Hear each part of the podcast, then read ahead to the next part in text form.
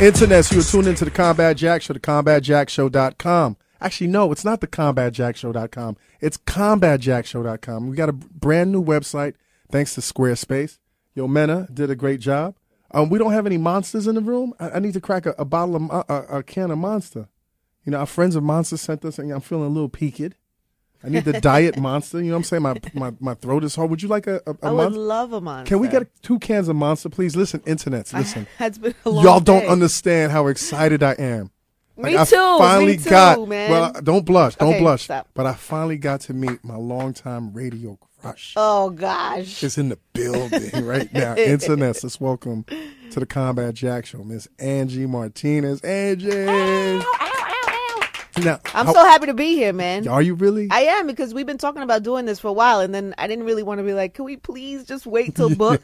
Because I knew we were gonna have like an extensive conversation, Right. and I didn't want to like do it, and the book comes out a month later, right, and then right. you're like, but you "Yo, could always come back. You could yeah, always come back again and again. It's not the same. The first one, you know The what I'm first saying? one. You know, we should have some content. Yo, you look about. good, Angie. Thank you, man. And congratulations on the book, My Voice. Thank you. I got a copy. I read I it. know. I'm so happy. It kept me very engaged.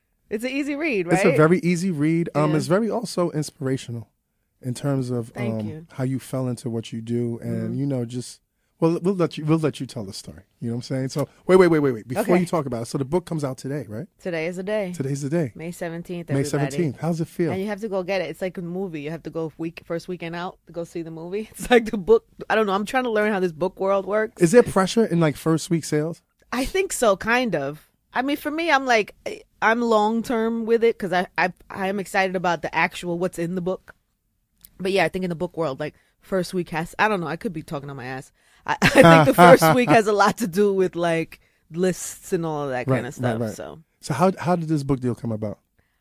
um, it's so funny because I did a cookbook, um, like a year, a little over a year ago, and a little more than that actually.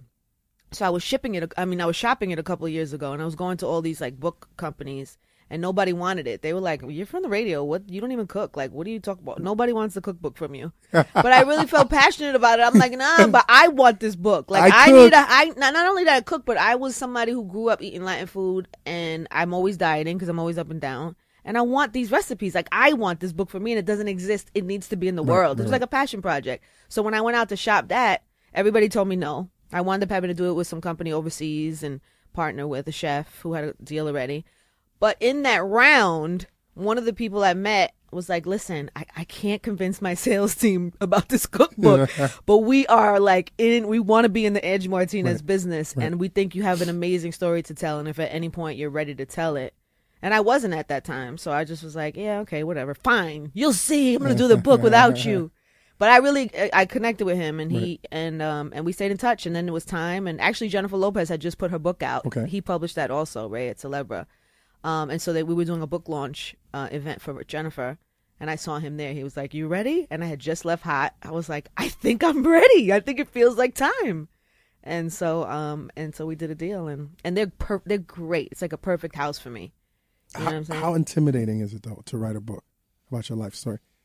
If you're not a, if you're not accustomed to writing, Yeah, you know what? I think I was more of a writer than I ever thought. Right. You know what I mean? I think it was that wasn't the hard part for me. I mean, I definitely had some help. Like the publishing house was amazing and was like, you know, may, the one the one note I kept getting from them is like, stop talking to people like they know what you're talking about. Like they know who these all these people are. Right. So it forced me to go in and instead of just saying, "Yeah, I was there with Busta and this and what," I had to be like, or Redman. I was telling a story about Redman. They were like, some people that might read this book might not know who Redman it's a is. brand new audience. And so they forced me. Then I'd go back in and I'd rewrite it, and I'd be like, okay. Redman had Muddy Waters out at this time, Yep. and, and it had just been certified, and he was popping in his own right, and he happened to be in the studio with KRS when I showed up. You know, I had to like then de- develop you it a to, little yeah, you bit more. to explain to the outsiders. yeah, because I want more Right. people to you To know buy the to book. buy the book, right? want the book to be what? So I think that that I don't know just made me a better writer, and um Descriptive. yeah uh, descriptive and um and putting myself in you know just i don't know it, it was an amazing experience i went in i was like i'm just gonna write everything and then when i'll just assess it after Right, like right. i don't want to worry about what anybody thinks i don't want to worry about what my family thinks my mother my man my kid my co-workers Which is a good place to be because I find when you're in a creative zone, You and have you're, to you're block wor- all you're that worrying out. about what somebody else is gonna It's think. compromised. It's, it's- yeah, you It's compromise, and you can't do yeah. that with your art. No, I didn't want to do that. And so I was like, I'm going to write this completely uncompromised. And then Unfiltered. and I and I gave myself the out. I was like, you know what? Just write it uncompromised and then if you don't if you're not comfortable, Edit. you could edit. It's all right? I just go back and edit. But the truth was once I got it all out, I was just like this is my truth and I'm okay with it. So and, it's and like it's and it's a good truth. I mean, I didn't see anything in it that was crazy. no, I mean, crazy. there's some there's some parts from what I understand from hearing some feedback that a couple of people might feel a certain type of way, but it's not ever an ill intent. Right. It, you know, my intent is not ever course, ill in that way. It's just about telling my story, and there are other people that play parts in that story. And, and you were honest with some people, and we'll talk about that. yeah, We'll I'm sure we will. I'm sure we will. So- I, I don't put it past you. So what I find amazing about your book um, is that you know, growing up in New York City, yeah, you were like a regular city kid. You were into the music, but you really didn't know what direction you, you wanted your life to go in hmm until you had some issues with school. yeah. Until my mother was like, "You know, you're not gonna be, you know, a high school dropout." right? And Is no that is that where you were headed? Like, I don't know where I was headed. I think I was just curious, and and school wasn't doing it for me. And I just was like, I was just a curious kid. So instead of if school wasn't doing it for me, then I was gonna go out and see what they was talking about on the handball court. right? If if, they- if that wasn't popping, I, you know, I, whatever. I think so. I- just I don't know. I just wasn't focused on school, and I kind of didn't know what I wanted to do with myself. And my mother just wasn't having it. She But- was like, you know, Let me ask you though something. Yeah. Back then, like even then, like cutting class and, and, and, and having like hooky parties, you weren't like scared of the repercussions or anything. I don't know if I was like young and dumb. Right. I didn't. I just was like curious. Like I wanted to be. I loved just being in the environment of the music and hip hop. And so if there was a hooky party and they were playing hip hop, I wanted to be there. Um, you know, I no, I was young. I mean, do you? I mean, when you're 16, 17, you're like, Whatever, right? you ain't thinking about consequences and shit. You just living your life. You just doing what you want to do. So when the hammer came down yeah. and your mom shipped you to Florida, hmm like was that the worst thing in your mind that could have happened? It was to you? terrible. It was Right. like, yeah, I thought my life was over. Um, and then I got there and it was like I didn't understand the music. You know, it What, wasn't. what was the music?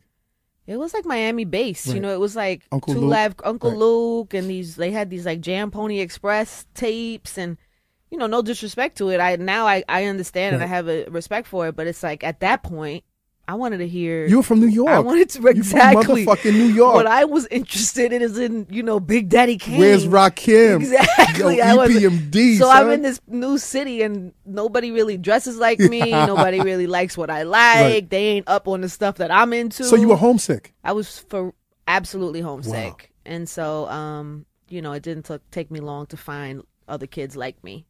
Found like three or four friends that also had been shipped there like from a New kindred York. spirit, right? And then I was like with four New Yorkers in Miami, cutting school, doing the same shit I did in New York. But what happens there is you end up landing an internship Yeah. at a radio station. hmm at Power 96 Power Miami. 96. What, Mhm. what, what was the format and what, what did you do? It was a dance station. Okay. My More mo- dance, right? Yeah, my mother was the music director. Um, that's what brought her to Miami. Right. That, that was the job she got. So you Uh, had radio in your blood in a sense. Yeah, some yo, absolutely. Right. She um, and so I think she just was trying to help me find something to do Mhm. and keep make sure I didn't get out of you know keep me out of trouble. So she had got me an internship, and I kind of I thought it was dope. Like I I didn't really the music wasn't really my thing, but I liked the energy. I liked you know going to events with the DJs and I don't know just you know I liked the energy of Right. being in the radio station. Um, and then like when I was 18, so two years later, I moved back to New York, and I still was like, okay, well I had this internship now, let me try to get one in New York. Right. And so I went to Hot 97, which at that time was a dance station too. So um, so I was there like at the beginning before they were even a hip hop station. Did you have aspirations of getting on a mic at the time? I didn't know what I wanted to do. Right. I thought maybe I would want to be a program director Okay.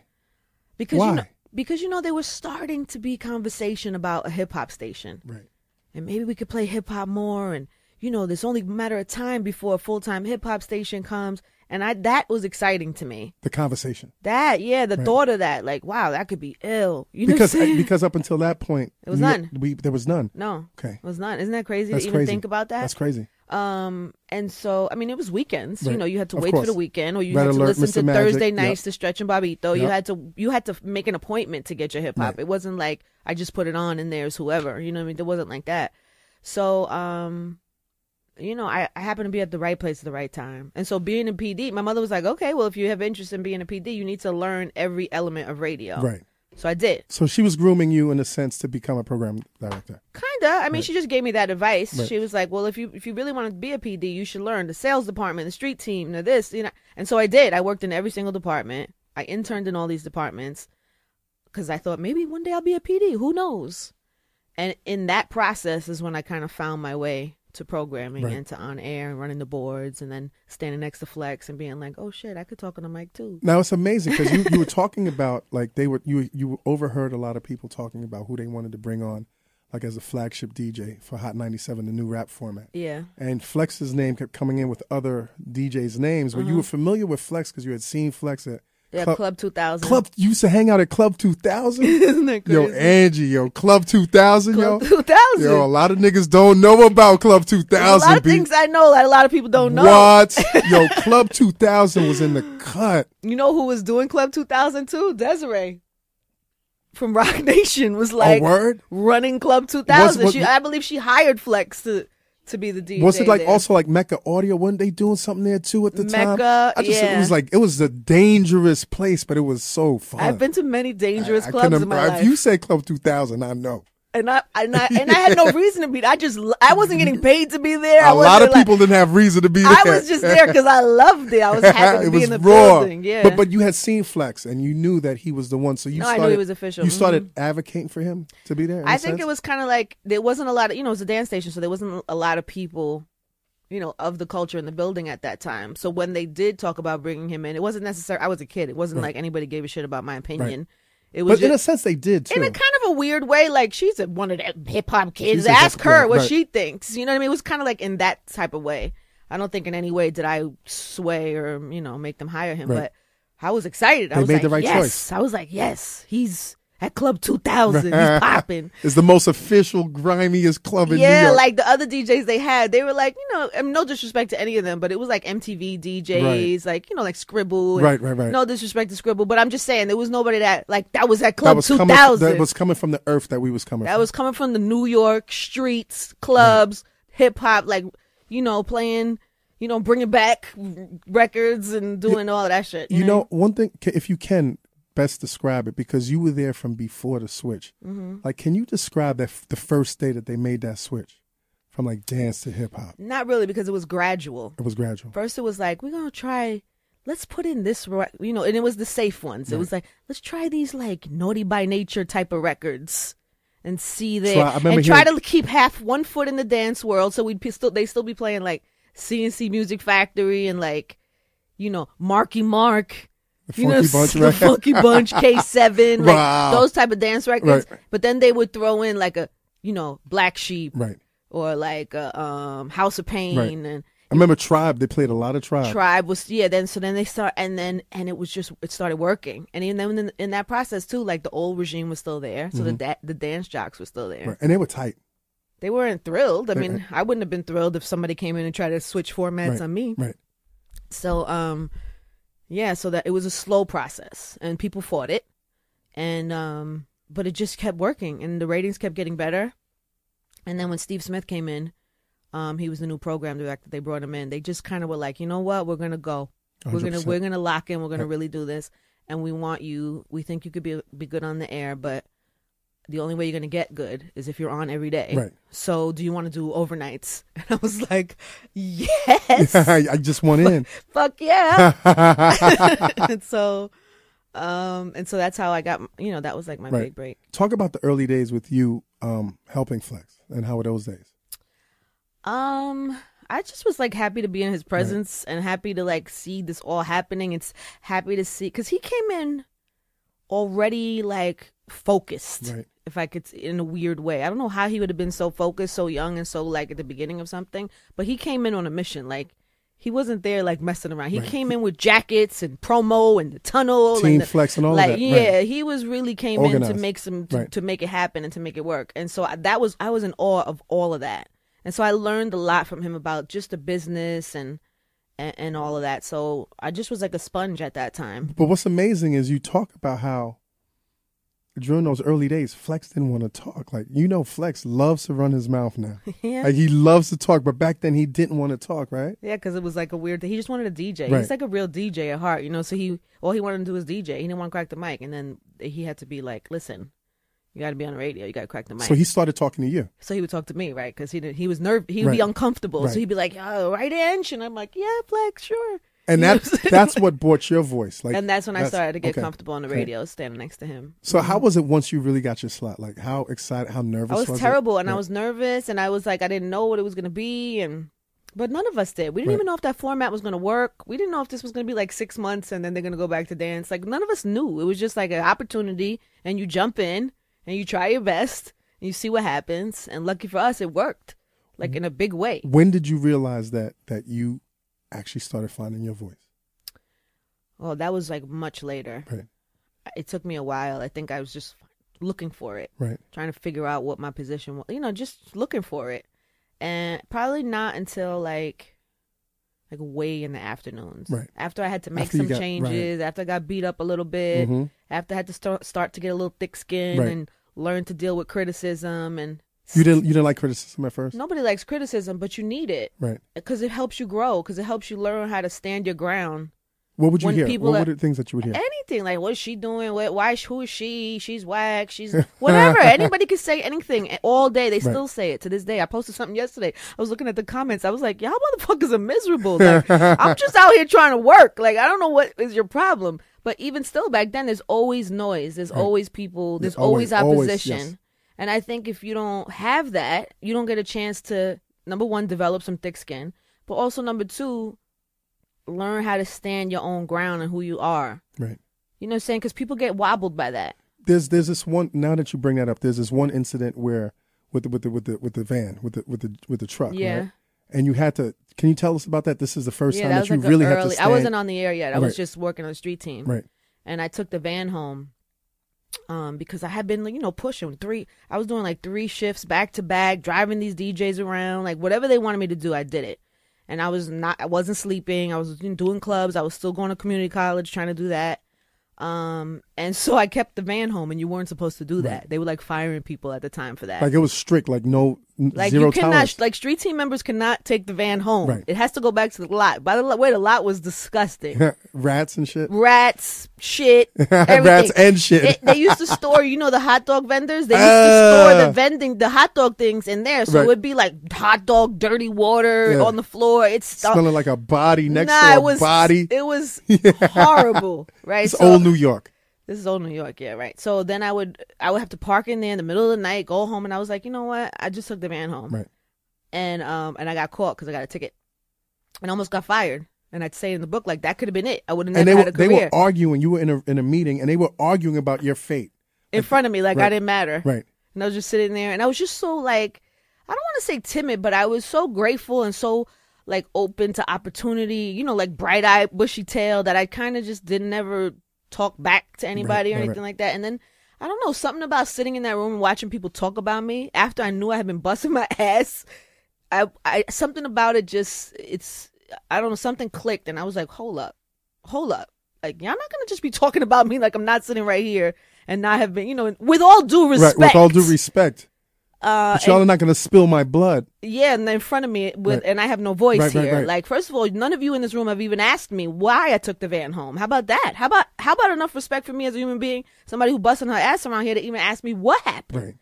And so I got a little hostile, and not hostile, but you know, I stuck, Aggra- my, I stuck my chest out a little Yeah, bit, you right? said it with your chest. And they were like, oh, okay, well, let us meet and we'll bring you back in or whatever. and, and and to her credit, Judy Ellis, who was the general manager, who's just this dope little feisty lady, she she was like, the next day she was like, yo, I, I, I was, I was like really proud of you. you know what I'm saying? Like she, and it made me feel good. And she was like, I'm not gonna fire you. It's just like you know, but um, just don't take the van home. I was Right, like, okay. But it, it, it, I don't know. You know, those moments. I share a lot of those specific moments in the book because I do think it takes time to find your own voice and to be confident in it And to apply it. and to apply it because you have to Right. because you will get eaten up alive out here if you don't not to say you need to be arrogant you need to fight every battle you're not to that but you know you need to know what you stand for you need to know what matters to you and you need to be able to like you know use your mouth use your voice when you need it I didn't know. Like I've I've known. It's so funny you picked up because I think I've been talking to people and a lot of people we've been talking about specific things in the book, but really the overriding theme of it really is finding your voice. It's like there's so many parts of my career where I I, I had to learn yeah, that. exactly. Well, Yeah. the book is called My Voice. Right? I know, but Right? but I'm glad you got that. I'm glad you felt that. You know. I, I, I, I'm amazed at, at his contributions with records, particularly with Fugees and, and, and, and Nas, but I didn't know how instrumental Salaam Remi was in, in the early days of Hot 97. Oh yeah, and well, I'm- in in yeah, he was a g- good friend to me, and he Right. was also a good friend to Flex. Right. What what was he, what was his role there? He used to call him the overseer Right. back. Um, so, um, he used to call him Salaam the overseer. I think um, Flex had also had a good relationship with Salaam's dad, Van, and Salaam really just would be there to like hold Flex down. You know, he used to like ta write down all the songs he played to give him a lot. I think he was just like his boy. I don't even. I'm not even sure If what. he had like a role there. I don't even just- know if he had a role. I don't know if there was any type of financial interest. right, I don't know what. All I know is that he used to always be with He was Flex. holding Flex down. While he would hold Flex down, he'd be in the studio with me Right. Because he started holding you down. because then he would start holding me Right. down, and so we built our own friendship. And Salaam and I are we have like similar, like asshole sense of humor. Yeah, like dry and like dry and Uh-huh, uh-huh. stupid and snarky. You know Uh-huh, what I mean? So yeah. we we just vibed right away and um and became good friends. Yeah. So so you had Battle of the Beats Yeah. on, on your slot, right? Uh-huh. Um, and Lauren, Salaam, yeah, Salaam helped me come up with the name for that. which is crazy. And how popular was that? Like the Battle of the Beats? Because these these cats right now don't really know no, what that it was is. a big deal. right. It was a big deal. Um, you know, I, it was you know You were two breaking new artists. songs. You we were were two- breaking right. artists. We would we would get a list of all the new songs that would come out, and then we would like just pick two, Right. put them up against each other, and see what happened. But people were like so invested in it. They used to call and and complain when they didn't like the winner, and it was just like people got so. Fa- it's like when you sit around in the cipher and talk about who's your favorite top five. Right. Everybody starts arguing. That nigga's your top Yeah, five. it's Yes, always like my top people just get so and so that was the that's what Battle of the Beats. But did. back then, though, it was more at stake because to be on the Battle of the Beats, Yeah, it was like win- prime time. It was your, it was it was like the difference between Yeah. Buddy, go back to the studio or you in the game. and keep in mind most of those artists were from New York Right. because that era. Most of the hip hop was coming course, out of of New course. York, and then you got to be on the big hip hop station in Right. New York, and so yeah, it was a big deal. You talk about how you know one of the records that stood out was um in my lifetime by Jay Z, Mm-hmm. and how he had was winning consistently. Yeah, he told me later that he that he had everybody. They had everybody that they knew calling. really, so the game the game was rigged. they, They must have known a whole lot of motherfuckers. weren't- I'm sure they weren't the only ones Yeah. that was doing that, by the way. But yeah, but he stood out known. like you saw something like in like particularly when yeah. you How met how could you not? Right. First of all, this, it just he just sounded like something. so cocky. just sounded like something. You know what I'm saying? Well, not really. I don't think I really was like so brilliant and that I could see what his future would Right. be. But I was just like, this sounds like something. Right. And then when they showed up, their presence and their presentation. What was that first meeting like? Can you can you walk us through that? Because Damon, his big head, was there I too. mean, Damon alone is is a movie, right? Especially then. Yes. He was Dame a- never changed. no, but he was even more of a movie. Yeah. you're right though. He never He changed. never changed. um he just was a movie. He would, show up with these bottles and you know, they had the buggy eye Benzes with the rock with the Roc-A-Fella logos on them and they were you know, he was cocky and arrogant and funny but likable Right, right, right. and um you know, it just felt like it felt like a movement. It felt like something was happening with these guys. How were your early conversations with Jay? Because one of the things that we all marvel at is how you guys built such a flourishing relationship over the years. Yeah, I think they're exactly what people think they are.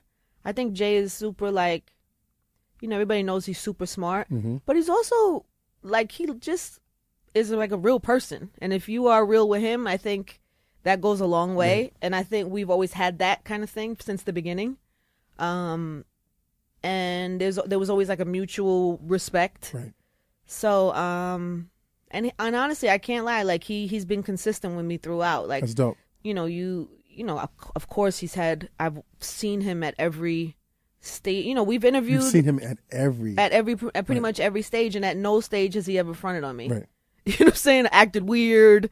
He's never Because a lot of artists, when they get to a certain level, they, which they by the way is understandable because Right. sometimes you need a time to adjust. right. Sometimes It's you're not lot. used to all the fame, you're Right. not used to all the attention, you're not used to the lifestyle, and sometimes people get a little weird moment. I gotta say, in all the years that I've known Jay, I've never had a weird, moment. moment, right. I've never like seen him somewhere and been like, "Who's that guy?" Right, right. you know what I'm saying? who's- Like, who are you? and I'm not, you know, I don't know his interactions with everybody else, Right. but mine went, and I, I appreciate that so much about people. Um, and so that's one of the things that I think there's like a, gen, you know, a genuine kind of like just admiration Right. for. Um, and so yeah, it just was that. It just was, you know, just a, a respect. I mean, there's a, the thing is, is the weird thing is I have that type of relationship with a few people in the Right, of business. I know people that tend to like resonate and want to know about that one because he's Jay Z. Mm-hmm. Right. But you know, I have a similar relationship with with Salaam. Mm-hmm. I have a similar relationship, you know, um, with a lot of people. With you Right. know what I mean? I could go down a list of people that you probably don't care about I mean, as much as a Jay Z. that's true. But maybe not me. Yeah. It just that hap- Jay happens to be, you know, at the top of his game, and he's greatest rapper know, alive. right. So I know that that's interesting, but um, he's just good people. You know what I'm saying? And I think um, I think that's what was that, that was the basis of it. One of the things that comes out in the book is how much fun y'all had at Hot 97 back in the day because Yeah. it was freestyle. It was there was no rules. It was like, you know, you broke who you wanted to break, and it was like, can you talk about that freedom there at the time? Um, yeah, man. Don't don't take the van home, but other than that, like, Yeah, yeah, that was it. It was kind of like I don't think because any I don't think anybody knew. right, I don't think anybody. It was like throwing shit at the wall to see what would stick. right, And and I think so. We had the luxury of that, which was so dope. Um, but I don't think anybody knew. And honestly, there wasn't like it wasn't like we had a hip hop general manager and a hip hop program director, so they could be like, "Nah, you shouldn't do that." They didn't know, Right. So they'd be like, "That's what Flex wants to do. Okay, that's what it- you're supposed to be. Okay." You know, so so we kind of. So you guys were leading. we were like you, you leading, were leading the charge, we were leading the charge. right? Do you miss those days? Because Um, radio's changed so much, It has, Right. but I'm not someone to miss days. right? That was dope, but there's dope stuff about now. Like you know what I mean. I feel like I have a lot of. Con- I feel like I am more secure in my own voice and my own and and things I want to do, and I'm also aware of like this whole big world of opportunity. And whereas before, it was I was just kind of in the moment. Now I could kind of look around and see all the options. You and, can think, yeah, I could think a little bit clearer. strategize, and you yeah, could move. exactly. Right. Just being more seasoned Yeah. and being a- this. There's a benefit to that, Of and there's an, there's something I enjoy about that too. So it's not like oh, I wish I could still be back in those Right, times, right, right. because there's also a benefit to having those experiences and being able to use them now and execute them now. You talk about how radio back then really was Twitter, like like radio in the Oh, nineties was like like how so? Well, shit, uh, we didn't. Um, that was it. That was it. Right. The, how we get Twitter now? We, we go to Twitter in the morning to see what was popping, who said what about who, and blah blah. blah.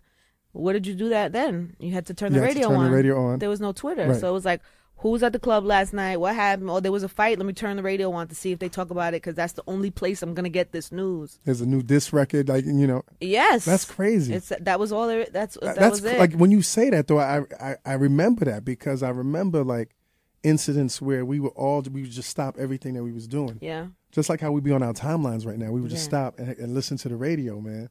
Yeah. When there's like a hashtag or a When a meme that's going, everybody just stops and, and and and goes around that, and that's how it was Yo, with the could you imagine the takeover ether thing? in the No, I don't know. Uh, and I Twitter? swear I Twitter don't would know. fucking break. I don't know that, I, and it's funny because when I was reading, I'm doing the audiobook now, so I'm like reading it. I'm reading it back, and I'm looking at how quickly Jay bounced back from Right. from Ether. Right, or even Nas, like he took time. Both. Yes, Nas took time, right, but how both of them kind of bounced back from that, but Jay especially because that you know that was L that people didn't see Right, coming. right.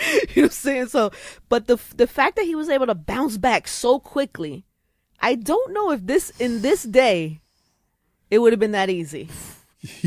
You know what I'm saying? That Meek Millie, because everybody Meek got. Millie. I mean, we talked about that in the comparison Yeah, a lot. It's yeah. a different day. You Different know what day, I'm saying? man, yeah. That, but you just have to, you just have to have a different strategy. Of that's course, all. of course. Talk about um, your relationship with Tupac and how he called you out of the blue, particularly during this whole East Coast West Coast thing, Oh man, and how how how you know that was that was like a turning point for you. it really was. Right. Because when we talk about like finding my voice, that was the first time I, I felt Hold like up, I'm trying to find my voice. Let me crack this. crack that of monster. monster. Oh, and look at that. Shout out to my people over at Monster. Hold on for a second, Angie. Yeah, pardon. no, carry on. That looks. Let me have some. Ah, with you. that's I'll so refreshing. Now I feel Energized and ready to go. Yeah, I'm ready. Let's Second- let's- second yo, half? Take take that sip, Angie. All right. Take that to the head. Entertain the people while I do this. There you go. That's good. Cool and refreshing. That's actually really good. I can't lie. what is this? This is uh, I don't know what flavor is this. It's the green flavor. You don't even know what you're giving It's the me? green flavor. Listen, it's green. That's all What you need to know. Is that like when you go does to that the mean melon or lime? no, like, when you go to the that? store, let me get the green one. That's what you asked for? Huh? Is that like green it's the original. apple? It's the original. oh. It's the original. Perfect. You like that, right? It's tasty, right? Imagine this with like a couple of shots, something like vodka or something in there.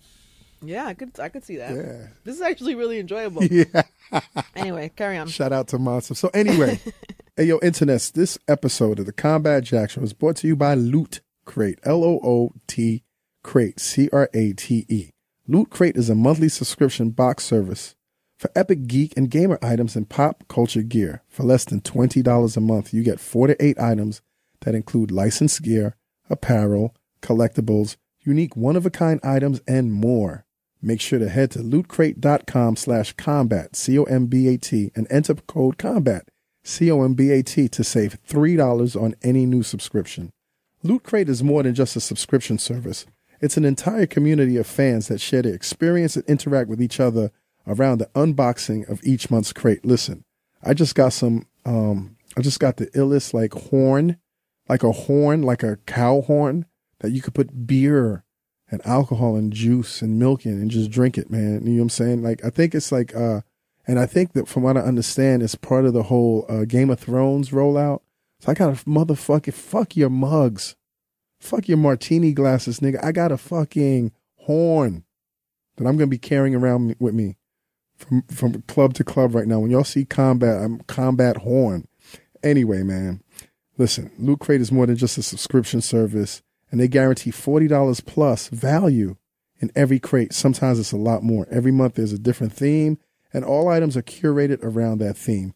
Previous crates have included items from franchises like Star Wars, Marvel, The Walking Dead, The Legend of Zelda, Game of Thrones, and many, many, many, many more. Yo, I missed. I'm so mad that I missed out on the Daredevil beanies. They got the Daredevil like reversible. Like one side is Daredevil and the other side is the Punisher. Fuck, that's amazing. The onslaught of big summer blockbusters makes May the perfect time to celebrate some of pop culture's unstoppable, unrelenting, and unbeatable characters and objects. We got something you can carry, something for your kitchen, and a cool figure to go with our monthly tee and pin. Featuring two Marvel items plus Warcraft and Dragon Ball Z. No one, no one crate should have all this power. Internets. Remember, you only have until the 19th of May at 9 p.m. Pacific to subscribe and receive that month's crate. And when the cutoff happens, that's it. It's over. Finito. Go home. So go to lootcrate.com slash combat and enter promo code combat to save $3 on your new subscription today. And now back to the show. Pivotal point with you and Tupac Yeah. and how like you became the voice of Oh, what I was saying is like in that moment I Right. realized what, what uh oh. happened? What happened? I realized uh oh, I could if I mess this up or if I say the wrong thing, this could actually matter. right. Before that it was like, you know, say was- whatever I want to say on the radio. Who cares? Nobody cares. And isn't isn't it crazy? Like when you have your voice and you're discovering your voice, I think most of us we're kind of careless with it. We're trying to discover. We're, we're trying to figure out the leaps Yeah. and bounds and the boundaries, and then something happens, and it's like, oh shit, I really have to be more responsible mm-hmm. I have to be with- with, responsible. with what I say. but it's also empowering because it gives you the hope that you could actually use your voice in a good way. Right. So it's like scary, but then it's also like you feel empowered by Yes. that. Like, oh shit, I could, You could actually, push. You could push things. yeah, I could try. So so what happened with Tupac? Like he gives you a call. Yeah, I didn't know him. I had never met Never him. met him. Never met him. I think when he was in jail, he used to hear things about hear me on the radio, Right. and so um, you know, later he had sent me a letter and and told me that me not that I'd never dirted his name on the air. Um, Because a lot of people were. At that time, yeah, Because we felt the weird way about Tupac shitting on, I'm big, on yeah, Big and then New York in a sense. yeah, and so so did I to an extent, but I just didn't, you know what I mean? I didn't focus on that. Right.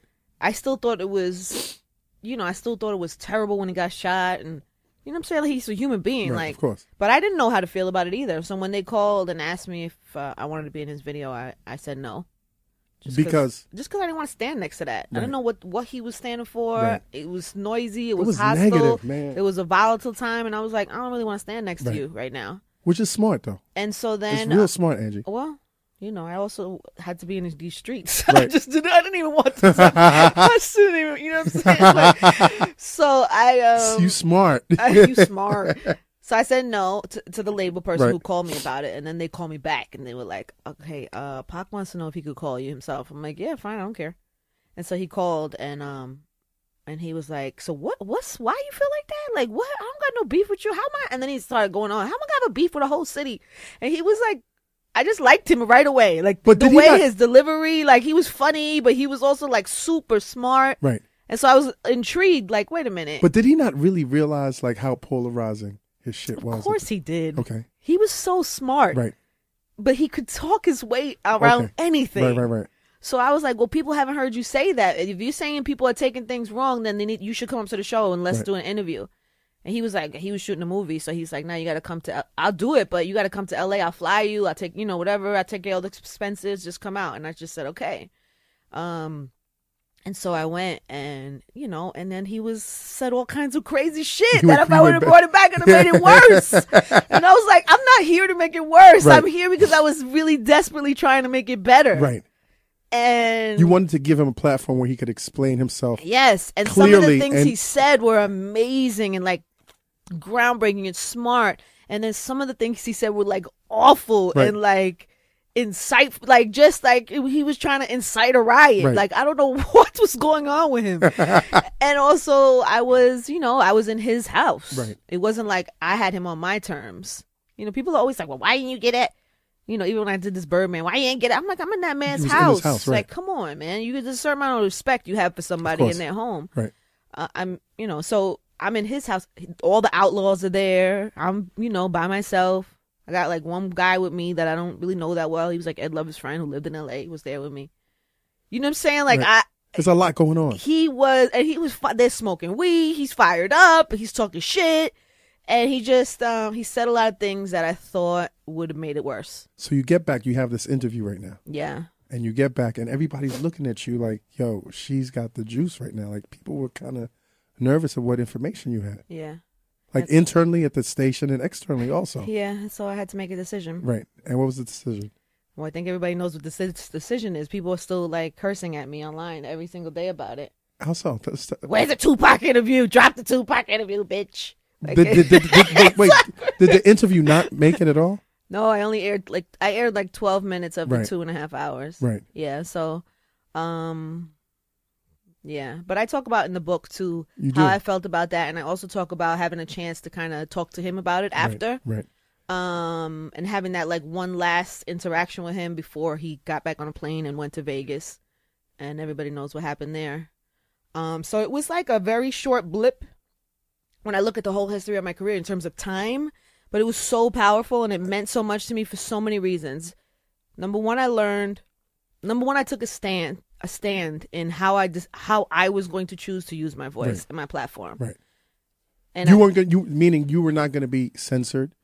You weren't going to be bullied in a sense. all no meaning like yes this could be a huge interview and i know some people like you got to put it at you i went with my own guts Right. because i needed to sleep at night and i did w- what i felt i thought was the right thing and i'm so happy that i did um but also you know just in terms of how you respect people and so yeah so i didn't air it i was Right. worried he was going to be mad Right. And but you, i you- showed him so much respect that he couldn't even be mad Right. But it- what was also insightful is how much pressure you guys were getting from Puffy not to air the interview. yeah and i get that Right. from his standpoint, I get that. He was probably worried about his team, about Right. Big, about himself, about Bad Boy, about his family, you know. And so I got that. However, I, that was not my You weren't interested in that in a sense. no because I was just interested in doing the right thing. Right. Of course. I'm not here to protect you, Puff. Right. I'm here to do the right thing, and so I will figure that what out what that is. And um, Did that set the tone for like your future relationship with Puff?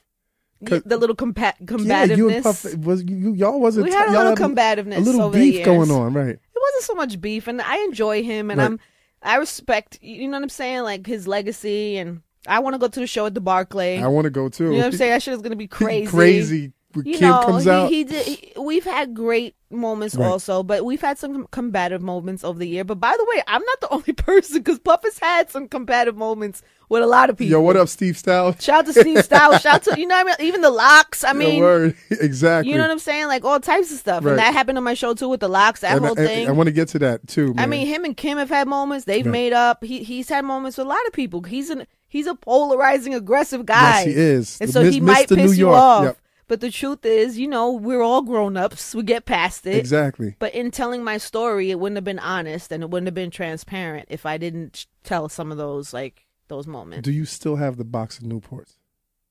I do. I From just don't know. I'm Tupac's sure I do in Box, storage. yo, you got to put that shit in a case. Like these are Tupac's Newport, son. I'm gonna like maybe I'll Is any cigarettes? like, is there like did you did you any I'll more smoke cigarettes? the last you, smoked the last one. Yo, um, another thing that you talked about was, you know, in a sense, you know, all you guys at, at Hot 97, Mm-hmm. you guys were family. Like you guys were on the same team. It was it was like Mm-hmm. my show wins, your show wins, and then you start noticing this competitive nature, even between like say you and Flex. That was early. Yeah. hmm Like, can you talk about that? Because you were really affected by that initially. Like, Flex, Flex is my boy. Like, there's some tension between Yeah, us. but right now. everybody, anybody who knows Flex knows that he is wildly competitive. See, I don't know Flex like that, so I've never worked with Flex. You know super I mean? competitive, but you know from him, from his personality, But, his persona. but I've never like, been behind the lines with him.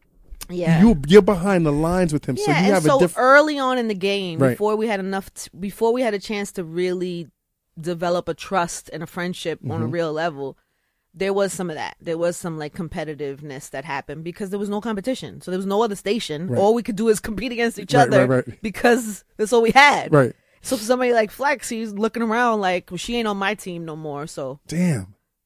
yeah, and so I think that And kinda, that, that shook you. You were like, come on. And it's like, it did. It hurt me because I felt like we were a team, and I and I'm not built. I'm not wired like that. Right. I don't. I don't. yeah, I don't like that shit either, man. I'm Like not that, into- that dumb, dumb like- com- competition. Some people are like fired up by like uh when people get at them. They- Right. I'm. I don't like that type of shit. I'm not into negative energy. I don't get. I don't need competition to motivate me. I'm self motivated. Right. You You're know, competing against Like. I'm wired a Like, I, little I was different. hot yesterday. Let me be hotter today. let me try to beat Right. what I did yesterday, or let me try to grow or learn something or whatever. So I'm not wired that way. He's wired that way, and there's nothing wrong with it. If he's made, it's made him have an amazing career. Still. it's just early on I didn't understand. Right. And so I talk about that, and I talk about having some real conversations with him, and us getting past, and us getting past that, and the beauty Like, about you melted his shield, in a sense. in a way, right? Right.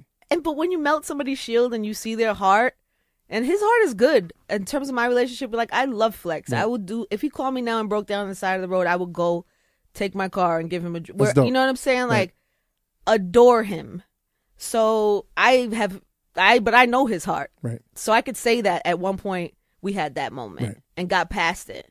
Um, and you know, and he's been and he was great to me after that. From that from that moment on, Right. and there were a lot of years after that. That's amazing. That's amazing. I mean, we you know we would have arguments, Of course. I mean, family has Mm-hmm. yeah, yeah, arguments, right? hundred percent. Yeah. Mm-hmm. Um, I talked to some cats today from the UK, Mm-hmm. and they were like, "Yo, we got Angie's first two CDs. We got the first one and the second one. When she coming down to the UK, we love her as a rapper. I know. So if anybody's listening from the UK, please bring me there. UK, what up? No, UK, what up? UK always listens. They don't bring me there. I want to go. Yo, UK, bring her down there. Yo, Brooklyn Bowl. I haven't really spent a There- lot of time out there. There's a Brooklyn like, Bowl in the UK that I'm There going. to. Yeah, that's where I'm going in July. They brought you. It- it- They well, don't bring me. I'm from Brooklyn. You got to give me the plug. I'll give you the plug. I'm giving you the plug right now, Angie. All right, good. You got the plug, Angie. Brooklyn Bowl. Bring Angie Martinez Word. down How you got to the Brooklyn UK. Bowl? What up, mate? yeah. Shut down. Anyway, So when you go, what do you do? You're hosting and you're. yeah, easy, easy, you easy. Angie, don't. You're not interviewing me. Oh, sorry, I'm can't help it. interviewing I- you. this is really an exercise for me. Yeah, you like this? You, do you like being on that side of the mic? Uh, Sometimes. You don't like not really. It's it's a, it's a test. Right? Have to like um. And so you're really good at what you do. You think so? Yes, hundred I'm percent. Otherwise, right. I would have in, I would have interrupted you Okay. seven times. Okay. Like I, how I, I, if, interrupt if you. I didn't like our conversation, I would start to lead the conversation. right. You know what I'm saying? Right. That's how you know. Like I'm like answering your question. I'm okay, engaged. thank well, thank you, Angie.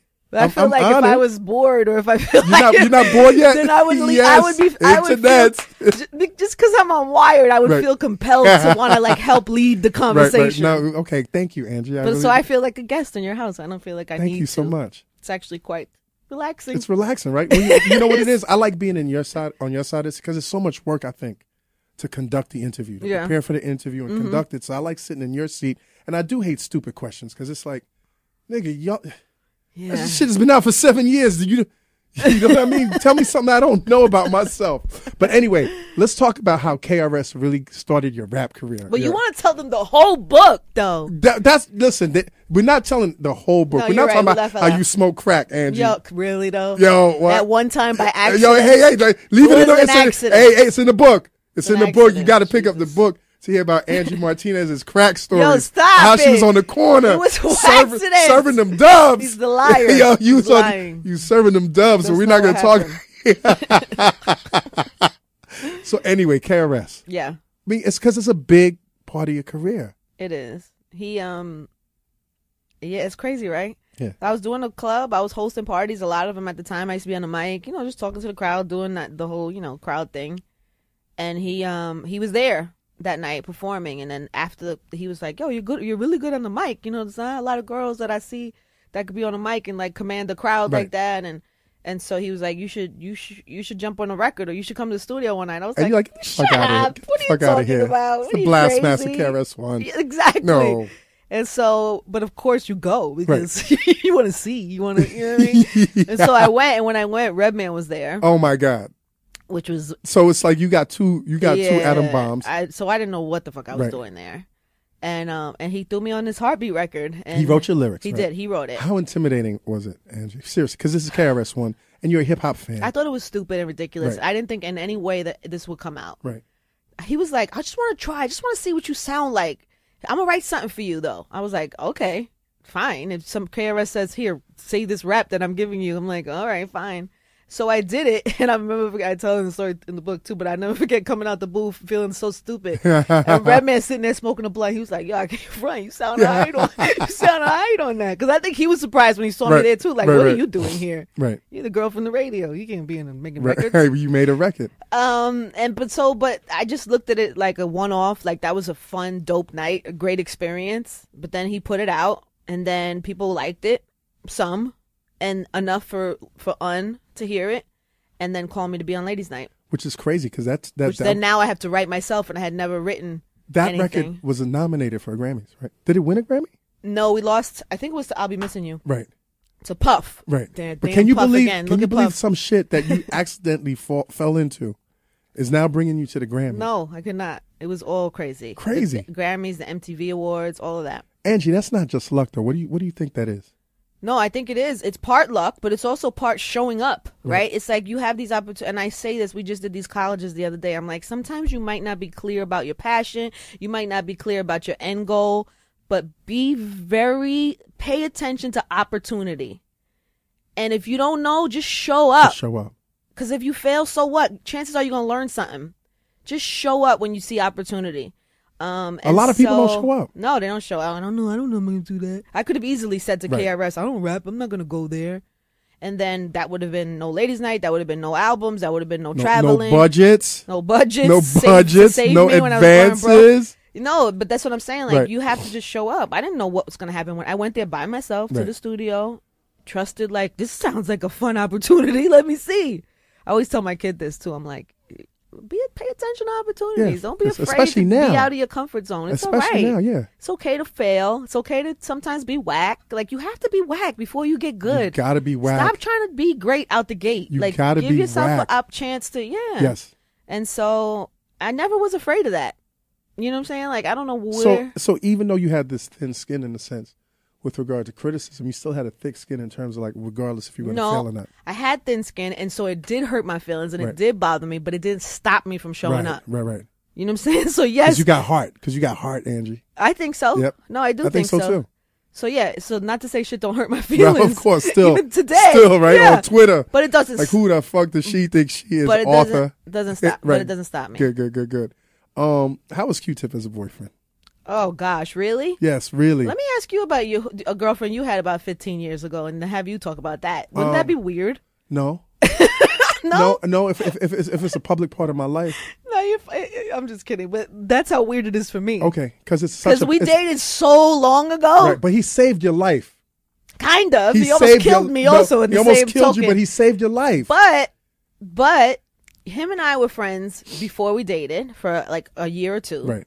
Then we dated for like a year and a half, whatever. Then we were friends for 10, 15 years after that. Right. So the small period of The time blip. where we were together, Right. But I'm saying it's weird to talk about that now because I don't, we don't see each other. I don't see but him I'm in just, that I could way. just imagine how cute y'all were together. Nah, I mean, Right? really? Listening to records, eating in pizza, really? you're passing the blunt around. He didn't smoke. Oh, he didn't He smoke. didn't weed. smoke some. You did, right? I totally did. He, I totally did. Yeah, he was like converting to Islam, and I was smoking blunts. it was not going to work. not a good time. You were wasn't- going to put on a hijab, and uh, you were didn't, nah, it you didn't were. work. It wasn't gonna Yo, work. Angie turned Muslim. I mean, look, you know, and there's nothing wrong with There's that. by nothing the wrong way. with that, but that would have been an yeah. ill turn, right? Um, I know you talk about this, but you know my audience wants to hear, and I actually asked her, and she didn't answer it. When you put hands on, I'm good at that. You're Oh, you asked who? You asked Wendy about yeah, it. she didn't. She didn't. She Oh. I'm, I'm sure she wouldn't talk about you that. put you put hands on Wendy, yo. Like you was really like you, like Angie. You nice with your hands like that? Stop it. Are you nice with the Did I say that in the book? No, No, I'm asking you. Were you nice with your hands? no, I'm not somebody who likes to fight. But I have you you've had fights before? Yeah. Really? Hasn't it? I mean, yeah. As a- as a I tell about two of them in the book. Right. Um, We only we only gonna talk about one of them.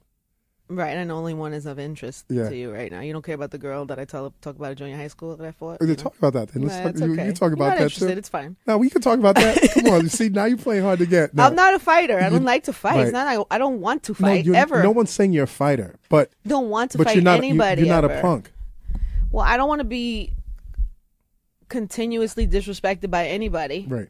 and so I will do whatever I can to not be disrespected. Right. You know, um, and sometimes And you were taking a lot of disrespect. a lot A it. lot. And you talk Mhm. about like over and over. You were like, Wendy, stop disrespecting me. Mm-hmm. Yeah, And then what happened? you know, you you know what happened. You I- read the book. My audience didn't listen. The book comes out today. Yeah, you guys can We wanna sell this book. Go read the We book. You wanna sell this here's book. The, here's the thing. The reason Let's why I feel this book. weird talking about Right. it because it's like it was a blip. It was a Yes. moment. I tell that story because the truth is that sometimes that happens. Sometimes Right. people will corner you and push you to that point. Right. But it was, you know, I don't have no ill feelings to, towards that woman. Of woman. course. Of course. I feel like we are in two like that's like talking about something that happened when you were a kid. Like Right. it feels like a lifetime ago and um you know, and it's not, I'm not it's not like my proudest moment. It's not like I think that's fly or that's cool. Did you think it was fly at the moment though? A little bit. I felt no, I didn't think it was You fly. felt bad. It's not no, I didn't think it was fly. I felt like I didn't have a choice. Right. you know what I'm saying? Like Right. I think it just was like you know what I'm saying? I just felt like I didn't have a choice. And so um you know, whatever. It happened. It was quick. It was Okay. over. We kept it pushing. I haven't seen her. I never see her. It's so weird. That's crazy. I hope she's not. You know what I mean? Whatever. I don't Right. even want to go keep. I mean, you know what? I didn't, it, I, we, didn't, like, we didn't get bad energy at all. What? When I when I inter- I didn't get bad energy from. Oh, her. good. I have she- no she- bad she- energy to her. I hope. no- I. That's what another thing too. Like the book comes out. I don't want her to feel like I'm trying. That's why I kind of like not- kept it not. short and I kept the story Right. short, just because it's a part of. It's a true, honest part of my story, and uh, you know, it was a little piece of it. It's not like two chapters or a chapter. It's like a little piece of something that happened. Um, Internet. She's telling you buy the books. Buy the book. No, I'm, I'm telling the truth. Right. It's like I, I'm, I didn't try to make a book about that. Right. You know what I'm saying? Right. Like I'm not trying to come off on her success or or make it seem like it was cool or that that's my, you know. But it just was a moment, and it's real, and it's what happened, and a, and and it's what led me to go to afternoons, Mm-hmm. and it's what led me to find my voice in afternoons, which had to change, and so I couldn't leave that out. Right. You know what I'm saying? It was like a part of that uncomfortable, t- you know, transition. You know, I can't think of a more important moment in hip hop radio Mm-hmm. um, than the um, Nas and Jay Z beef. Like to me, like I've listened to radio. Like Mm. You call was- it beef. I call it a battle. Well, I mean, it, it was a battle, but it was still, you know, it was it was ugly. was, uh, super It ugly, was super ugly. Eh. super ugly, right? Eh. But uh, and I just remember just like all of New York City and the tri-state area being locked in into your booth during that moment, like when when when the when I the fans decided. moment. I remember Do you- why did you hate that moment? Like why? because it was so hostile and negative Right. and nasty and Right. like You're I talking about the see- Jay, like what you Jay know was I saying. really liked I liked Jay. You know what I'm saying? I hated that that was happening to him on my Right, show. right. I hated how nasty the tone of the city was. And I talk about this too also in the book about how like I, I never subscribed to like look, we all like the underdog. You know what I'm saying? Everybody had always want to root for the underdog. And at the beginning of this, Nas was the underdog in Yes. this situation, Yes, right? So everybody wants to root for the underdog. But I hate the fact that in rooting for an underdog, we always trying to knock somebody else down Somebody has to get torn down. somebody always has to get torn down. I, I resent that kind of mentality so much because it says to me like people who come from where we come from, people who make it like as soon as they get to a certain level, they're not the underdog no more. Then our They're not important Our anymore? instinct is to to rip them Right, down to bring right. somebody else up. It's such a shitty way to to be, and there was so much of that type of energy Right. going on. So I just I don't. But it's understandable because up until that point, I mean, it's human up, nature. up I until that. Point, Jay was completely like untouchable. unfallible. Like you couldn't the like touch Jay Z. minus the like yellow suit in the Even then, sunshine. even then, You know even even then, Like, didn't it, that. didn't it, didn't it? I know there was still like a win. In it. There yeah, it was still a like- win. It was- even I- his worst moment. It, was, still. I still, I still think you know that was one of his greatest albums Yeah. years later. You know what I mean? But, but how did it feel? Like, do you remember like after the air, like after that episode, like just coming outside and being like, did that shit really happen? Yeah, I couldn't believe how how invested people were in Right. it. I couldn't believe it got so crazy. I just kept going over in my mind like, did I do the right thing by every? Did I did I handle that the best way I could have? Did I, you know? Because for me, I'm always like trying to make sure I'm accountable for Right, me. right. I can't tell you how people gonna act. I can't make. You can't be responsible I can't tell them. Jay why'd you say that in the song. I can't tell Nas. You know what I mean? I all I could do is be accountable for myself. Right. So I kept going in my head like, did I handle that the best way that I possibly could? And I think I did, but you But- know, it was awkward. But, what's kind of crazy is, I think you did the right thing. You were definitely um, impartial. You just presented the views of what the fans thought.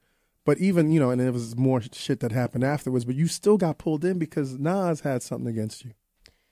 Well, Nas didn't have something against me. He had the whole station. He felt like was you know uh, way Jay Z. Right. You know, Jay Jay had had A string a of hits. string, a successful Yes. run, a string, and in that he built re- solid relationships with, Yes. with us at the station, and he had done a bunch of summer jams, and he had, you know, he was, he was our, you know, our guy. Yes.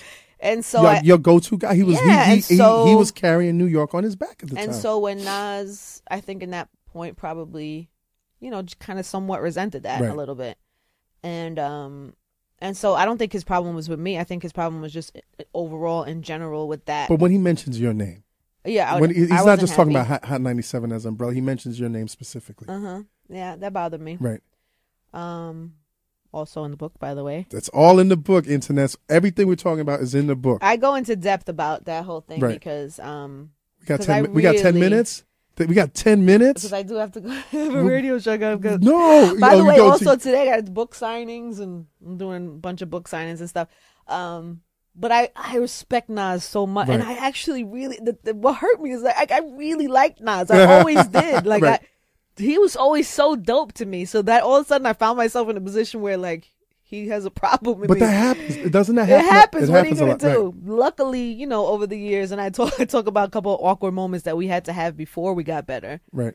Um, but now we're, I mean, now we're great. Now I, you know, I, I can't wait to run into him somewhere and You know, what I'm saying. I'm gonna skip over a lot of stuff. Mm-hmm. One of the things that you really make clear, and you really paint this, and you really like, I didn't never saw it before, but you talked about how comfortable Hot 97 was being the only show in town, mm-hmm. being like the only show. Like there was no competition other than inside, and all of a sudden, out of nowhere, Power 105 Mm-hmm. really steps it up in terms of the competition. That and you, you said that you felt that it also changed the spirit, the spirit of, Yeah. of New York radio. How and not not in a good way. No, not in a good way, and not to any fault of like anybody who's there now or what it. You know, it's just part of. It's like a growing pain. It's the part of the evolution. It's like, you know, it's it becomes big business. When anything becomes big, big business, you lose. You A lose a certain amount of the just like the authenticity because now you're serving not just your love for the culture, but you're serving business. Right. So you're making decisions based on business, not just like we love this, so we're gonna do this. This is a dope song, so we're gonna play it. Right. I think this conversation with uh, Guru is amazing, so I'm gonna talk for ten minutes to him about it. Right. You know, you make decisions based on your gut and what you love.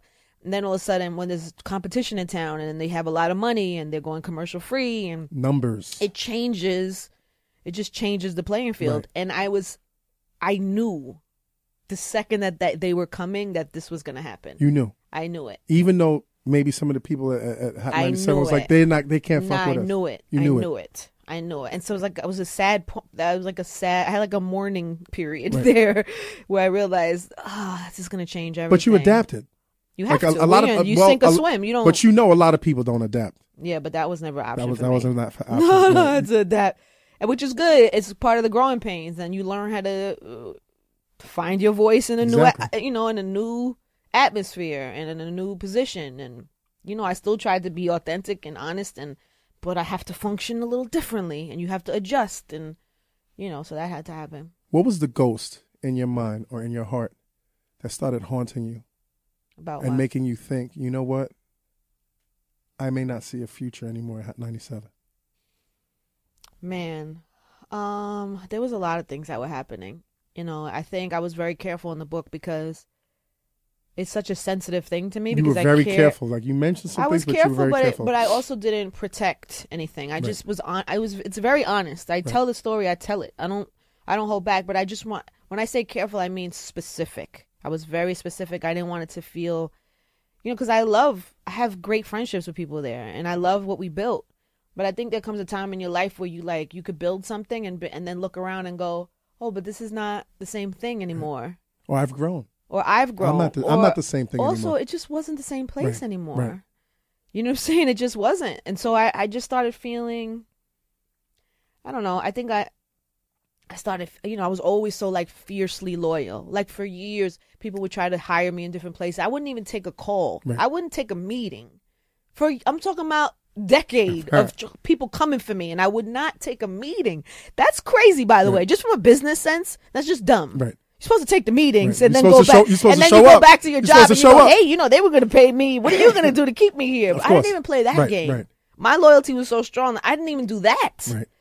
Um, and then you just wake up one day and you start looking around, and there's a new general manager. You don't even know them. They don't necessarily are not connected to the culture. And you and you look across the hall, and this, and you see that Kiss FM has just been shut down. They don't even exist. Like you start looking around, like what am I being so fiercely loyal to? Because I might be one of these this fixtures a- that changes. it could easily happen because right. by the way the second that i wasn't of value to the company they I, they would have done they would have put course. me out to pasture or whatever and so um i just so i realized that my loyalty to was to what we had built but my loyalty wasn't to what it had become Right. you know what i'm saying and then the, my loyalty will always be, i will always be loyal to flex i will always be loyal to some of the people that i came up with in terms of as a human being. I just had you know i had drinks with flex last week because i wanted to tell him about some of the things in the book Right. and just catch up and you know what i'm saying? I am loyal to what's real to me. Right. and i just had a moment where i really just had to assess about what was what was real in 20 in this 20 it was 2015 i guess whatever 2015, 20, you know what i'm saying? Yo, in this that shit moment. made waves. Yeah, That crazy, news right? Mm-hmm. made wave. That was like a fucking hashtag. Yeah, That was a hashtag. it was a hashtag. It was a hashtag. yeah. Um, how is it now? Like, how do you like power?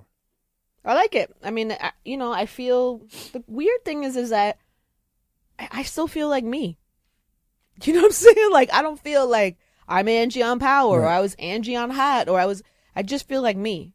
I feel like if tomorrow Power decided they were going to go a different route, I feel like I could come in this studio with you or whoever Let's set up that podcast. have Let's set up that podcast. No, but I'm saying I still could have my. Of I course. think my voice. I I come to learn is mine, and I am grateful for everybody that helped me to find it, and I'm grateful for the, everybody that gave me a platform to use it. But ultimately, it's like it took me so long. I think it's probably as of recent, last year or two, that I've come to understanding like I have this is my voice. you know what I'm saying? Like no matter where I live, no matter who who the name is on the check, the monthly check, it's like I, I I'm I need to invest and worry, you know, and take care of myself, and and and then I'll be fine no matter what happens. I'm gonna tell you, you, you reading your book. There's one thing that really changed my life. It's something that I've been kind of punk about for like the My past- book? Your book. I'm gonna tell you. I'm gonna tell you. And I oh don't. my god, I, I, those, that, those words alone, that that's amazing. no, this is real, and I, this is not the public announcement yet, but I got to talk about this. So, you ran the New York City Marathon. yeah. Like you ran the whole fucking thing. mm-hmm. Like how was that? Like why? Uh, what pushed you there? That's not easy. No, it was awful and terrible and amazing and hard and the hardest thing physically that I'd ever done. Um, including having a child. Right. It was like hard like that. Um but you know, I I don't know, I just wanted to I was like high off the feeling of when I made that transition, all that positive energy. I mean, there was a lot of negative shit people said, whatever, but who cares? I'm talking about real things from real people, real women I meet on the street that be like, "Thank you, oh my god, I'm changing my career now too." Like I just was getting so much love from people, and I felt so inspired. It was like I was on a high of wanting to still feel inspired and Right. still inspire and still I just wanted to keep that high going. And so I think when the opportunity came to run the marathon, it was like right and then and I was like, Yes, How- how now did- I'm gonna run the Wait, marathon. how did the opportunity come? Was it how did how did it come um into your periphery? my girlfriend, um, Amber, she's uh, CC Sabathia's wife. They have a foundation, and uh, our kids played baseball together at the time. And um, she was putting a team together. So it was like I was in the middle of this big transition. I was filled with all this emotion, and she was like, "Oh, we're putting this team together." And it had been on my bucket list. I grew up watching it's- that it's not- marathon, yeah. and I thought, what a way to challenge myself. What a way to like push even further. Um, and I just said yes in the moment. Yes. Were you were you nervous afterwards? Like shit, that's twenty six point. Was it twenty six point? It was 26.2 miles. Thank you very much. Don't forget that point two. Point two. I was about to say point five. Point two. It was it was tough, man. But but there's something, boy. There's something about accomplishing something that you didn't think you could do, that is such a high. I'm I'm eighty percent close to saying I'm about to run the twenty sixteen. You should just do it. I I think I'm gonna do But it. But what I would advise you to do Yes. is, you know, I tried to train in three and a half months from nothing to Mhm. marathon. Right. Like I'm talking about, I could not run a mile, Right. not one mile. Right. And in three and a half months, I was going to run the New York City Marathon. Three and a half. So you what I say to you is, don't do that. don't do don't do that. No, really, don't no, do that. right. I'm still having issues. Like uh, my leg, it still hurts. Really? Sometimes if I turn it the wrong way, Right. yeah, I still have it.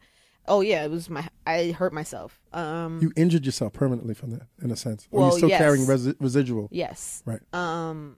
And so I don't recommend that. Okay. If you're going to do it, I say give yourself at least six months. Okay. Which is what we have about right? Six months to a year. We got, we got about five months. About five months. Oh well, then you got to get cracking, How about get cracking? Yeah. and then Well, and I run a little bit. I run three and miles. it's still going to be hard. Yeah.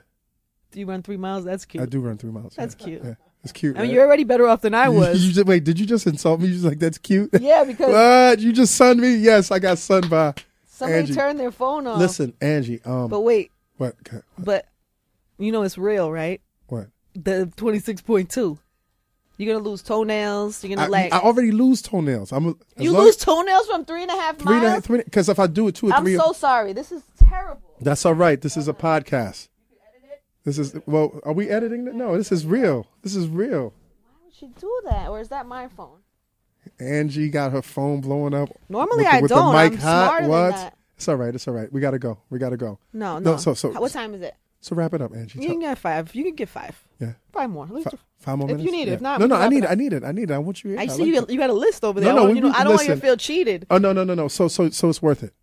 I recommend it. Okay.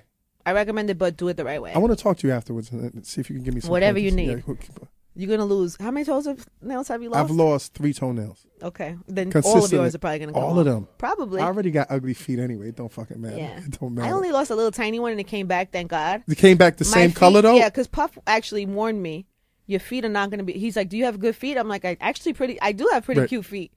And he was like, "You're gonna have ugly feet after the marathon." I was like, "Oh gosh, are they gonna come back?" There's nothing you can. You can't tape them up and shit. You Well, can't. Well, I got luckily mine seemed to be okay. I lost a little pinky toe, but it came. I mean, a pinky nail, but it Right. came right back, Right, and right. my my feet are pretty in good shape. Amazing. Surprisingly, amazing. I will, I will. I will stay posted with you and keep you posted on yeah, that. yeah. I- good luck with your feet. But yeah, uh, but I'm not 100. I said 80 percent there. Okay. I'm- I'll make the announcement maybe in two or three weeks if I'm going to. it's do too shit. late. Do- Just commit. What are All right, fucking internet's Combat Jack is running the 2016 Woo! New York City Marathon, and my goal is to raise awareness and money for lupus. I love that. All right. And when it's something outside of your own personal, Yes. it, it, it drives you a little Yes, bit more. Definitely. So I'm definitely going to do that, and that's because of you, Angie. That's so thank amazing. You. It is. I'm, I'm not bullshitting. you. Congratulations. Thank you. Let's you will go. feel like yeah, it's it's going to be an amazing Definitely, journey for you. definitely. Um, last thing I really want to talk about with you because you've you've done so much in your career, man. But like one of the things that stands out is the uh, President Obama's criminal justice um, reform, Reform, panel. mhm. Can you talk about that? Man, this is a and I don't know why God does this to me, but he puts me in these positions that I th- I think I have no business doing, and he offers me these opportunities. And again, I show up. But This is let me- what I let- do. Let me interrupt you. yeah. You were one of the first voices in hip hop that recognized and advocated for President Obama becoming the first black president. So Mm-hmm. you can't just say like you already put that work in. You put that cause. You recognize him when a lot Yeah, of people but I'm not somebody, were not fucking with Barack. Yeah. A lot of people in hip hop weren't fucking with Barack. It's so crazy to me to even think that. But yeah, no, I know. But I wasn't I you know, I wasn't educated or or some criminal justice reform advocate and knew all I didn't know, you know, but it was such an amazing opportunity that I just did a ton of research. And since then, and so I showed up, and then they told me, you know, the president might come out and give a few words. If nothing else important is happening in the country, he'll show up. And he did. I got to introduce him. It was a, like an amazing, surreal, crazy town moment. But then what I found out that happened is like I learned so much, and I now I'm like fired up by the topic, Passionate about it. super passionate about it. Um, and I'm grateful for that. I'm grateful for that opportunity to, to open my my eyes and my mind to see how bad it is out here, Right. And what are the goals? What are the goals? and how just I mean, first of all, we need to change a lot of laws, right? Yes. But besides that, I think for me, it's about awareness and making people understand just how bad it is. I mean, our criminal justice system is not set up for anybody to be rehabilitated. No. It is a rare occasion when somebody actually is. well, it's it's not justice. No, because It's punitive, and a lot of people don't need to be punished. Well not only that because some people do need to be Of course. punished but not only do they need to be pu- punished but if they are punished then then how and then how do we put them back out into the world Right. we put them out worse or do we put them out We put them out so they can go back in. we put them out so they could go back in Right. and then we pay for that Of course.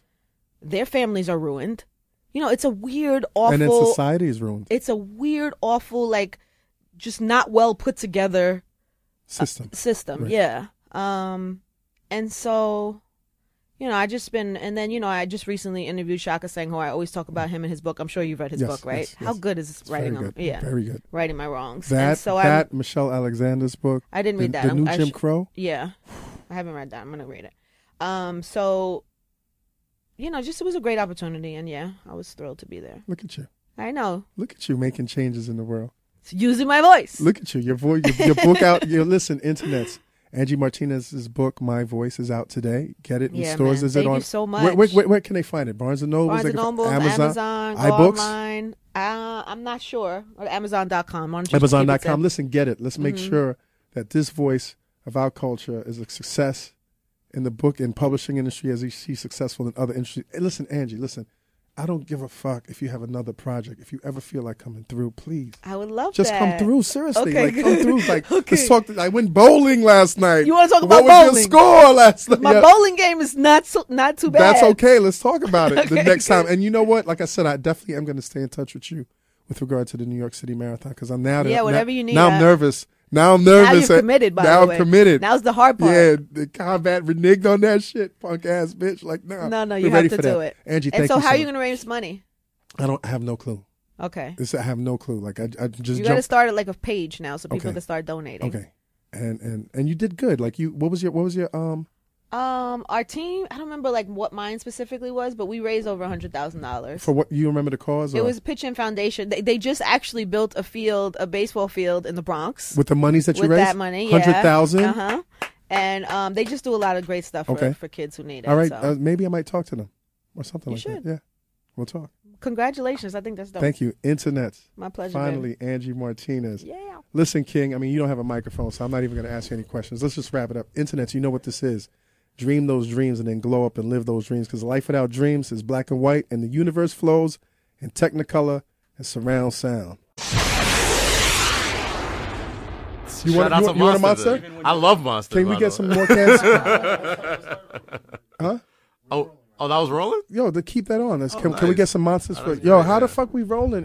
And y'all ain't even tell me, man. I could have said some crazy shit, man. Yo, crazy. listen, internets, man. We Y'all got look, some. y'all love Monster Energy drink. Yo, we got some of my crazy. favorite favorite people in here, and I'm not even talking about favorite with regard to um, you know, entertainment and shit like that. Like I actually worked with two of these cats, man, behind the lines when we were over at the source, man. Yeah, Behind enemy I, lines, we were I in think there. that was. I think that was like the the the the thinking behind bringing these guys for this episode. Internets, let's welcome to the Combat Jack Show members of the stash. We have Kazeem, we have Nate. Yes, sir. Like y'all just launched a motherfucking magazine Yes, we did. in Yes, the we did. age of digital when magazines are not being launched. What the fuck is going We're on? Yeah, I mean, no, what's up, man? Let's talk about this, man. You know what? It, it, it's kind of uh, it was kind of a calculated risk, and um, we knew that going in. Um, we knew that we wanted to uh, make a big splash, and you know, uh, there's a million blogs out there. You know what I'm saying? Like, what could we do to separate ourselves from the pack and make sure that you know we're legit and we get taken seriously when it comes to like you know media and whether it's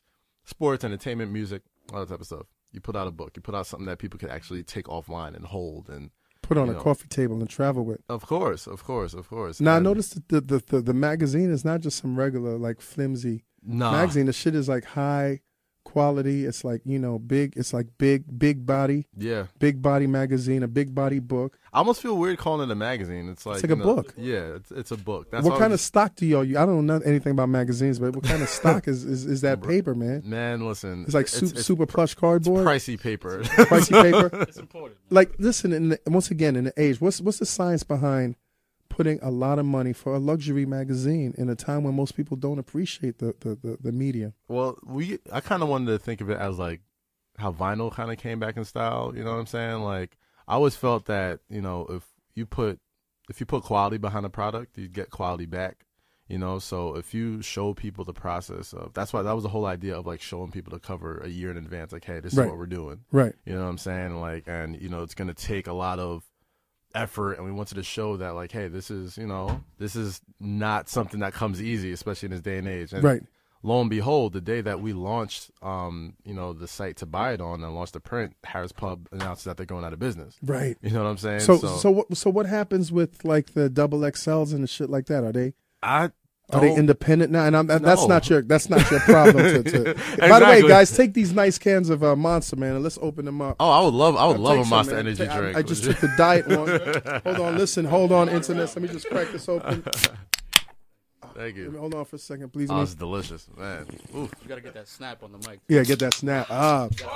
Oh, yes, yes. Yo, I got, the, I got the prank wars one. Nate, Nate, I was like, hoping you Nate get got the the- one that Like, fell. whoever got the one that Yo, fall, watch that's them I hope Jordans. I got the prank wars. Watch some Jordans. Jordan's safe, and that's the most important. Exactly. Yeah. So, So- I, I, so- wore, I wore some beats, so we're So good. tell us. So so tell us. Like, what's the theme of the magazine? Like, is it because you who, who's on the cover? Well, we got Wiz Khalifa on the cover, um, and basically the first, the first issue we didn't want to do, and you know, just kind of like going forward in in um in Stash Print is that we didn't want to do something where, okay, we got this guy who's got a hot album out, let's talk about his album. You know what I'm saying? Because you could do that online, you could do that on Twitter, you could do that in any type of social media now. So you didn't want to do the regular print run, like no, press run. No, no, I no, hate no, no. that shit. That's uh, and that's corny. It's not I not so much that that, it's corny, but you know, you, you, we we know that that's that's counterproductive in 2016. Right. You know what I'm saying? Like as soon as you put it out in an hour, everybody has it, everybody scans it, everybody takes the best parts of it, and then you know the shelf life is done. Right.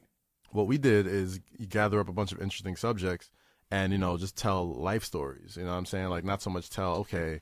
We got Cari Champion here. Let's talk about what Cari's doing on First Take, a sports center. Like, no, let's talk about her life story Right. let's talk about Wiz's life story, becoming a dad, and you know, being on the road and having his biggest single ever come from you know the Fast and the Furious movie and all that other stuff like that. We, we were just kind of telling life stories in this book, and that's why we put so much effort into it. That's why we shot everything ourselves. That's why you know if you go online to print.thestash.com and order the digital version, you could see all the behind the scenes videos. You could see everything that went into it from the, from the rooter to the tutor. You know, so um, we feel that we have uh, an audience that's, you know, uh, I wouldn't say like a highbrow audience, but you know, if we they're they're very they're very loyal. They're Right. extremely loyal. To the brand. exactly to, to Stash. So Um, when did the magazine hit stands? um, it hit stands uh last Friday. Which is what? day? Um, did, that was May which is two Fridays ago, based two Fridays. on Yeah, internet time. April 29th. Yes. Right. And how's how's the result? Is it too early to see how's it doing? Oh no, it did. It did extremely well. I mean, we trended on Twitter for Okay. a couple of hours. Once Really? When it copped out. Yeah. Okay. Like, it was it was pretty huge, and Wh- we moved hundreds of these already in the first couple of days. So What's what's the? I'm what's, very I'm very um uh, superstitious. So once the numbers did well, I just stopped looking at how many we were Right. selling. So like anytime we do another shipment of of sales, that's when I go and look at how much we're at. right. So you know, but they're also in, in limited um in limited um order. So Like in, in terms of like markets, what markets can people find these? you go you get them anywhere. We're, on we're- any newsstand? No, they're not on newsstands. Where You- are they? You go on print.thestash.com. And Isn't that also But you Where do you go? them- Tell them. I'm sorry, I'm interrupting you like crazy because of the monster right now. It's a, the monster delicious. Right. Uh, we go to print.thestash.com. Um, you can order the digital version or the print version. We'll mail it to you personally. Uh, we're mailing it from our office. You know, like it's not no big distribution deal. We're, we're doing everything in house. We're keeping everything rolling through our own our own ends. Very mom and pop the way we we're operating right now. So How frequent do you publish? Uh, we want to make it a quarterly. So you know, if all goes Four according to plan, we four do four a year. Yeah. A year, okay. hmm And um, you know, it'd be a seasonal thing. You know, Shit is beautiful. Listen, I used to be. I don't want to. I don't want to front. Like I used to be a magazine junkie. Uh, the old details, Esquire, GQ. Like I used to live Yeah. Spin magazine, Rolling Stone, of course, the old school Source and Double XL, man. Mm. So when I see a magazine that comes out, and it kind of brings back, kind of like the, kind of like the style, reminiscent of the shit that I used to read in the early '90s, yeah. like like paper. and that's that's the goal, man. Like that's something that we really wanted to do, and we wanted to make sure we made something that you know reminded me why I got into this business in the Right. first place. You know what I'm saying? Like not for nothing, a lot of stuff that goes on in, in media right now it gets kind of corny and it gets Right. kind of cheesy, and sometimes some people get so caught up in being you know the top guy or number one and getting this big interview, getting this whatever. That you forget why you actually do something. You know what I'm saying? You do it to do good work for achievement, not for whatever that comes with that achievement, which is, you know, Twitter followers or like in, like influence or whatever that dumb stuff is. You do it for stuff like this Right. to put out, you know, stuff of of you know of worth, and I think we did that. Like who's the exact publisher? Um, the exact publisher technically is Steve Stoute. Wow. Um, he is the Yo, can I get a Steve Stoute interview, man? Like I know I've said some not, not too kind Not things too about kind Steve things. about Steve in the past, and we've corresponded Steve's since. a good guy. but you know, if Steve comes, guy. if Steve comes on the air, you know we'll break the internet. But that's the thing, though. The thing with Steve is he doesn't really back down from a lot of stuff. Right. You know what I'm saying? And you know, you guys, I think it would be a great interview. Yeah, You yo, know, I think it Steve Stoute, awesome. Steve Stoute, man, you got an open door, man. Come on, man. He's We- a- grown he's- man right here, pushing your product. I will always. How many times have I, have I pushed Steve's project, pro, No, your but here's the right? thing. Here's the thing.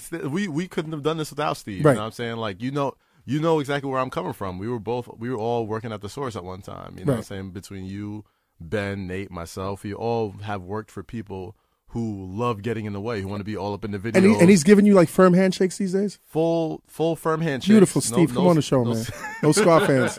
No scarf hands. Come on, man. Nah, he's never he's never been a scarf hands guy with me, man. He's Yo. never been a Scarfans guy. He's he's somebody who who who really trusts our vision and Right. trusts what we do. You know what I'm saying? and I see that because you have you guys have a lot of a lot of leverage in terms of how Yeah. you run the brand, and I, and I'm really amazed. Like yeah, I you know, from working with you guys and, and, and building with you guys and seeing where you guys.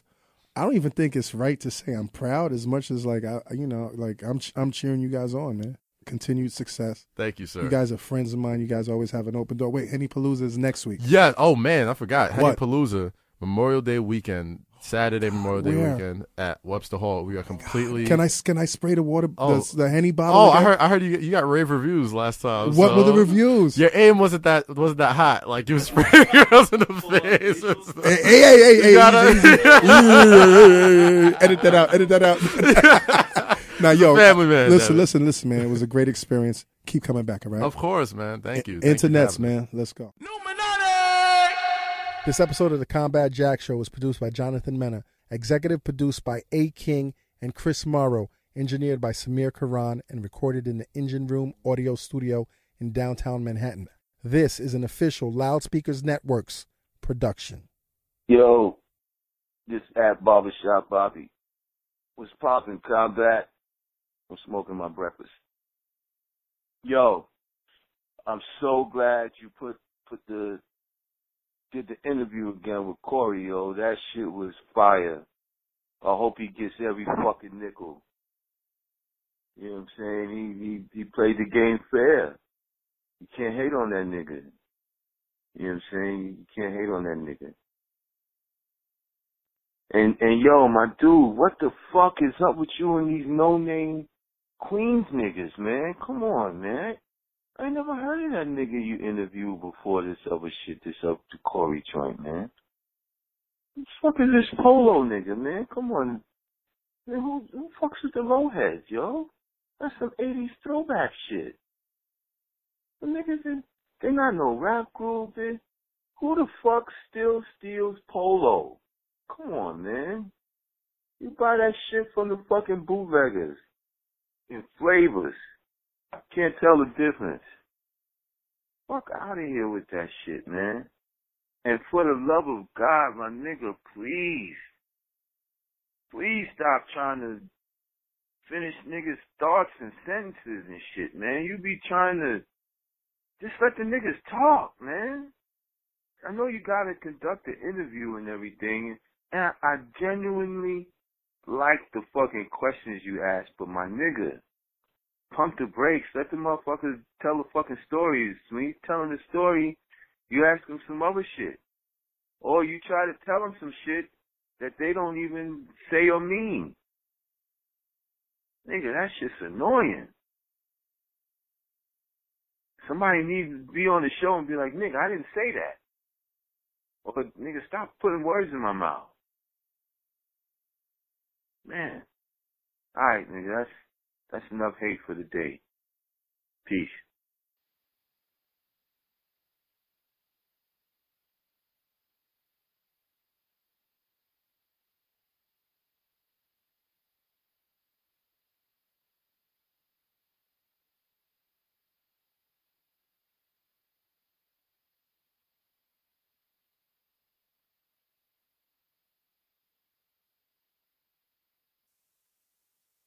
Los Internetos, are you tuned in? This is a special secret message. Combat Jack, our first leg, the Combat Jack Show tour is happening at a secret location near you in New York City, specifically Brooklyn. Brooklyn, we're taking it home. Stay tuned. Specific secret location.